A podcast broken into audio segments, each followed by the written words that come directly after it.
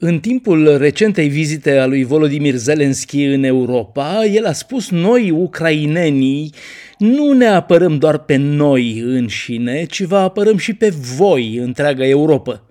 Însă, experții militari, economiștii sau politicienii încep să-și pună întrebarea dacă acest război nu are cumva un cost politic și economic prea mare pentru populațiile și economiile Europei Occidentale. Mulți dintre cei care participă la această reuniune ministerială a NATO de astăzi și mâine își pun asemenea întrebări despre continuarea războiului în Ucraina și anume nu costă oare prea mult economic și politic acest război?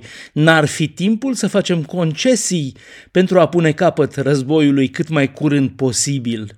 Mulți experți susțin această teză.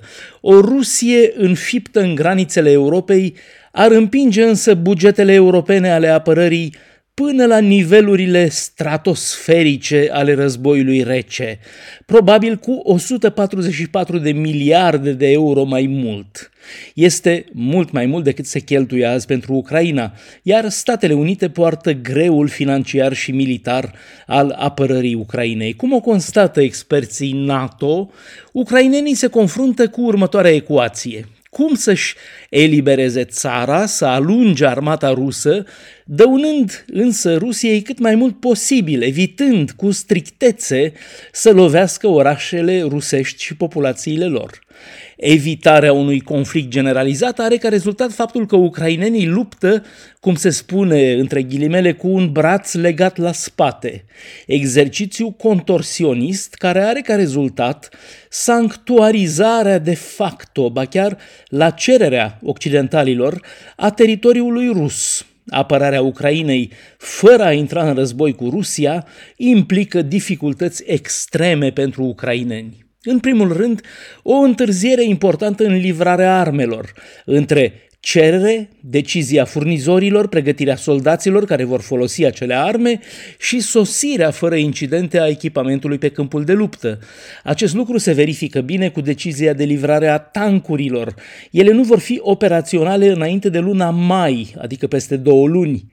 Ele ar fi totuși aceste tancuri foarte utile pentru a contracara actuala ofensivă rusă din Donbass.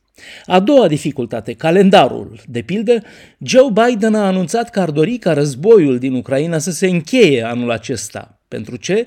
Pentru că vin alegeri prezidențiale în Statele Unite anul viitor, dar și în Rusia și, nu în ultimul rând, în Taiwan. Toate acele buletine de vot vor interfera cu luptele de pe teren. Americanii doresc un război scurt, în vreme ce Putin pariază pe un război de uzură.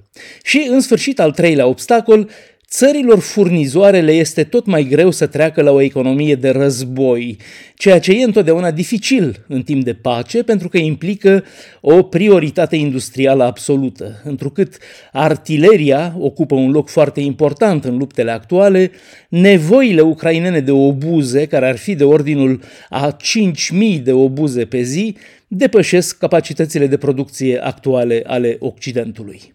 Bruxelles, Dan Alexe pentru Radio Europa Libera.